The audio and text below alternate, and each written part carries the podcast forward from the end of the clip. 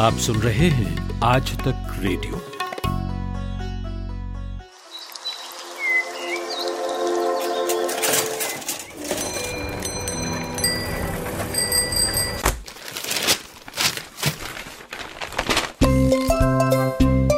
आज के अखबार। आज के अखबार। नमस्कार आज तारीख है चार अक्टूबर सोमवार का दिन है। ये आज तक रेडियो का बेहद खास सेगमेंट है आज के अखबार। यहाँ पर हम देश विदेश के अखबारों से सुर्खियाँ आपको बताते हैं। मेरा नाम अमन गुप्ता है और मेरे साथ मेरी साथी खुशबू कुमार हर रोज़ की तरह मौजूद हैं। तो खुशबू, चलिए शुरू करते हैं। बताइए सबसे पहले आज देश के अखबारों में क्या छपा है? Good morning Aman. तो अभी फ़िलहाल जनसत्ता देख रही हूँ मैं। यहाँ पर जो सबसे बड़ी खबर लगी हुई है वो लखीमपुर खीरी की ही लगी हुई है और बगल में जो है रेव पार्टी में जो शाहरुख खान के बेटे हैं आर्य, आर्यन खान उनको जो गिरफ़्तार किया गया है तो वो एक खबर यहाँ पर है। फिर जैसे हम नीचे की तरफ़ जाते हैं तो एक हेडलाइन है कि नहीं सुधरे सिद्धू डीजीपी और महाधिवक्ता को बदलने की मांग जो है उन्होंने दोहराई है। तो कांग्रेस नेता नवजोत सिंह सिद्धू ने पंजाब पुलिस प्रमुख और महाधिवक्ता को बदलने की मांग फिर दोहराई और कहा कि अगर ऐसा नहीं किया गया तो मुँह दिखाने के लायक नहीं रहेंगे।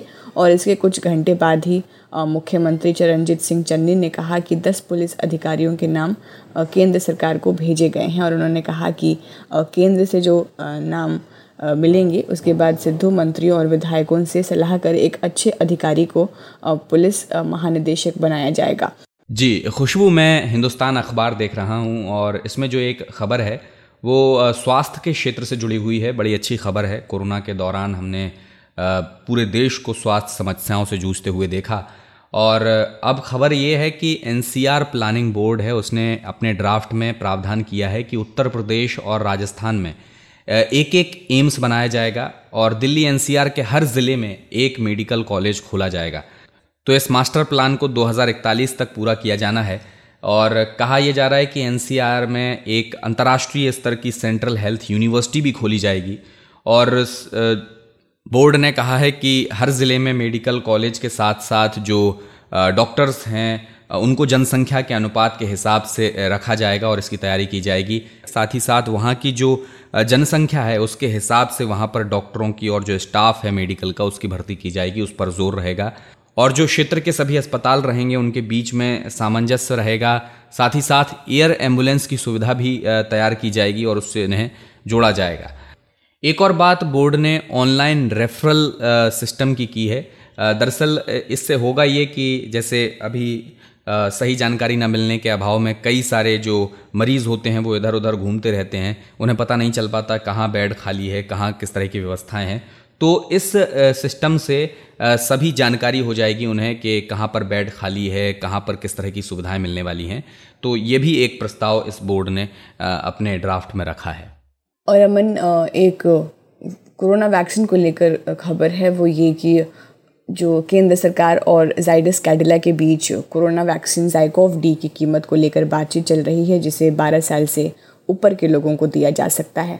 तो ये जो दवा कंपनी ने जाइकोव डी की तीन खुराक, ये तीन डोज की है वैक्सीन वो नाइनटीन हंड्रेड, उन्नीस सौ रुपये में देने की पेशकश की है। हालाँकि जो सरकार है, वो कीमतों को कम करने के लिए बातचीत कर रही है, दोनों के बीच बातचीत चल रही है और इस पर जो अंतिम फैसला है, इस सप्ताह किए जाने की संभावना है। तो ये जो, जिसकी मैं बात कर रही हूँ जाइडस कैडिला ये स्वदेशी रूप से विकसित दुनिया की पहली डीएनए वैक्सीन है, जिसका इस्तेमाल जल्द ही शुरू किया जाएगा।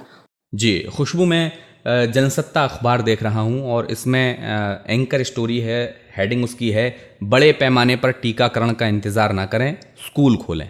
तो विश्व बैंक ने ऐसे संकेत दिए हैं, कहा है कि कोविड 19 में बच्चों के कम संक्रमित होने की आशंका है और कहा है कि वैक्सीन के डेवलपमेंट से पहले भी तमाम देशों में सुरक्षित तरीके से स्कूलों को खोलने के अनुभव ये दिखाते हैं कि शिक्षा प्रणाली को ऑफलाइन शुरू किया जा सकता है और इसके लिए बड़े पैमाने पर जो वैक्सीन ड्राइव है, उसके होने का इंतज़ार करने की ज़रूरत नहीं है।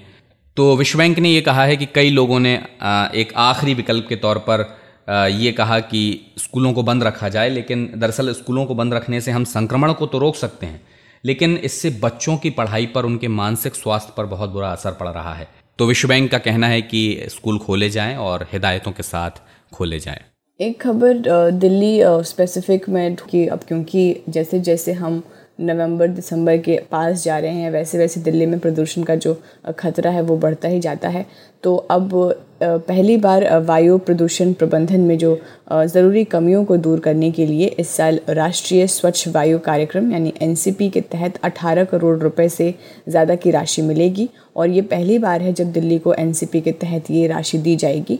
और एन 2024 तक पी एम और पी टेन जो ये पार्टिकल्स होते हैं कण होते हैं उसमें 20 से 30 फ़ीसदी कमी लाने के उद्देश्य से एक राष्ट्रीय स्तर की रणनीति है, जिसके लिए जो आधार है वो साल 2017 रखा गया है। तो इनकी अभी फ़िलहाल जो एनसीपी है, इस एनसीपी के तहत जो राशि की जो उपलब्धता है, उसमें सुधार हुआ है।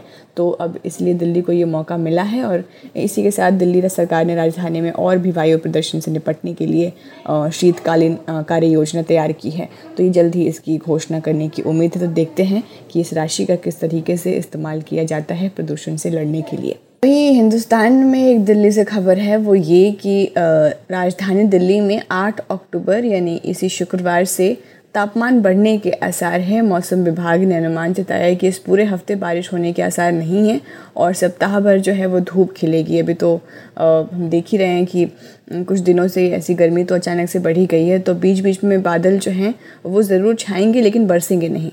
तो ये जो आईएमडी के मुताबिक जो मैक्सिमम टेम्परेचर है वो सामान्य से एक डिग्री ज़्यादा मतलब 36 डिग्री सेल्सियस या उससे ऊपर जा सकता है और चार से सात अक्टूबर के बीच जो टेम्परेचर है वो 35 डिग्री सेल्सियस है, इससे कम ही रहेगा।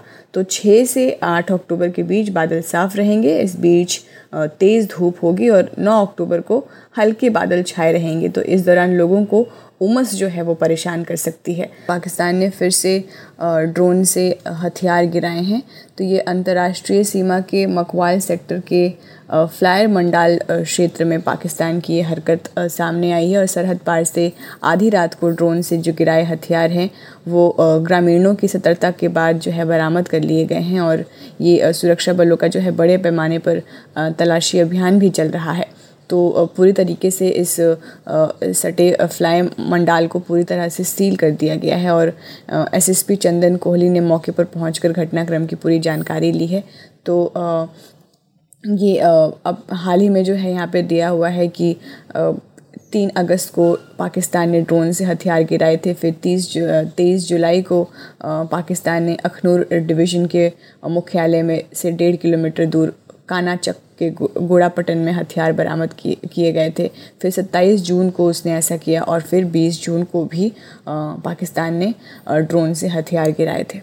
खुशबू ये तो हमने देश के अखबारों से खबरों की चर्चा की। विदेश के अखबारों में आज क्या है वो बताइए। अमन इंटरनेशनली एक खबर तो यही है कि पनामा पेपर्स 2016 में International Consortium of Investigative Journalist ने पनामा पेपर्स लीक किया था। तो तब हमने ये जाना था कि पनामा जैसे जो टैक्स हेवेंस देशों में अमीर लोग किस तरह अपनी काली कमाई इन्वेस्ट करते हैं, अब ऐसे ही एक पेंडोरा पेपर्स जाँच के दस्तावेज़ जो हैं वो सामने आने लगे हैं और इन्हें भी आईसीआईआईजी ने तैयार किया है और माना जा रहा है कि एक या दो दिन में जो पत्रकारों की पूरी जाँच रिपोर्ट है वो सामने आ जाएगी। इसमें मीडिया रिपोर्ट्स के मुताबिक पेंडोरा पेपर्स में दुनिया के करीब सौ अरब पतियों के नाम हैं। इसके अलावा भारत, रूस, पाकिस्तान, ब्रिटेन और मैक्सिको के कुछ सेलिब्रिटीज़ के भी नाम हैं। फिर इन पर शेल कंपनियाँ बनाने के भी आरोप है।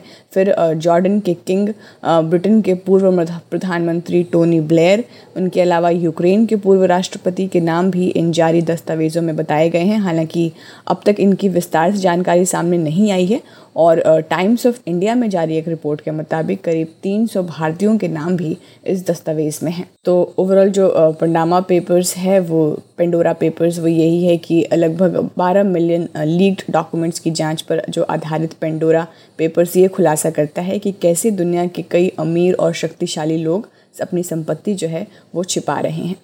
और एक इंटरनेशनली ये भी एक खबर है कि तालिबान के जो गृह मंत्रालय के एक प्रवक्ता ने कहा कि कल एक मस्जिद के एंट्री गेट पर एक बम विस्फोट हुआ, जिसमें कम से कम पाँच नागरिकों की मौत हुई है और जो प्रवक्ता कारी सईद है खोस्ती ने इन मौतों की पुष्टि की है। तो काबुल की जो ईदगाह, मस्जिद को निशाना बनाकर ये जो है धमाका किया गया, जहाँ तालिबान के प्रवक्ता जबी उल्लाह मुजाहिद की माँ की स्मृति में प्रार्थना का आयोजन किया जा रहा था। वहीं यहाँ पर एक पॉइंट नोट करने वाले ये भी है कि अफ़गानिस्तान पर तालिबान के कब्ज़े के बाद इस्लामिक स्टेट आतंकी समूह द्वारा जो किए जाने वाले हमले हैं, उसमें बढ़ोतरी हुई है। अमन, अभी हिंदुस्तान टाइम्स में देख रही हूँ। अभी आप देख ही रहे हैं कि यूके के जो ट्रैवल पॉलिसी है, जो ट्रैवल गाइडलाइंस है, उसको लेकर किस तरह की कंट्रोवर्सी अभी पिछले कुछ हफ्तों से चल रही है। इसी बीच एक खबर ये है कि जो यूके है, अपने क्वारंटाइन रूल्स को शायद ऑलमोस्ट मतलब हर देश के लिए शायद ख़त्म करने वाला है और ये सिर्फ़ अगर रहेगा भी तो सिर्फ़ नौ देशों के लिए ही रहेगा। हालाँकि ये कौन से नौ देश होंगे अभी इस बात का पता नहीं चला है। तो जो मतलब इसमें कम से कम फिफ्टी फोर कंट्रीज़ आती हैं तो उसको काट के जो रेड लिस्ट में सिर्फ़ नौ देश को रखा जाएगा। और ये जो चेंजेस जो भी चेंजेस इसमें आने वाले हैं, वो शायद उम्मीद की जा रही है कि इस हफ़्ते गुरुवार को आ जाए। तो जिसकी वजह से होगा ये कि जो ट्रैवलर्स हैं उन कंट्रीज़ में जा सकेंगे और ना उनको अपने रिटर्न के बाद सेल्फ़ आइसोलेट करने की ज़रूरत नहीं पड़ेगी। तो साउथ अफ्रीका ब्राज़ील और मेक्सिको भी अपने क्वारंटाइन फ्री ट्रैवल को खोलने वाले हैं। और ये जो चेंजेस अभी आ रहे हैं यूके में जो हो रहा है वो तब आया है जब इंडिया और यूके में अभी फ़िलहाल वैक्सीनेटेड पीपल जो लोग हैं, उनको, उनके ट्रैवल को लेकर इन लोगों के बीच में जो खींचातान चल रही है, उस वक्त ये आया है। तो देखने की बात होगी कि इस हफ़्ते इस पर क्या फ़ैसले आता है। तो अमन, आज के अखबार में मेरे पास इतनी ही खबरें थी। बहुत बहुत शुक्रिया आपका। बहुत बहुत शुक्रिया खुशबू। दिन भर की हलचल के बाद जब शाम ढल जाए तो चले आइए आज तक रेडियो पर। खबरों के सबसे अहम पड़ाव तक ले चलेंगे आपको। तसल्ली से बताएँगे कि दिन में हुआ क्या, और जो हुआ उसका मतलब आपके लिए क्या था। फ़ील्ड पर रहने वाले रिपोर्टरों की फौज है हमारे पास, एक्सपर्ट्स का जखीरा है। ये सब होते हैं इस डेली न्यूज़ एनालिसिस पॉडकास्ट में, जिसका नाम है दिन भर सोमवार से शुक्रवार, हर शाम आज तक रेडियो पर।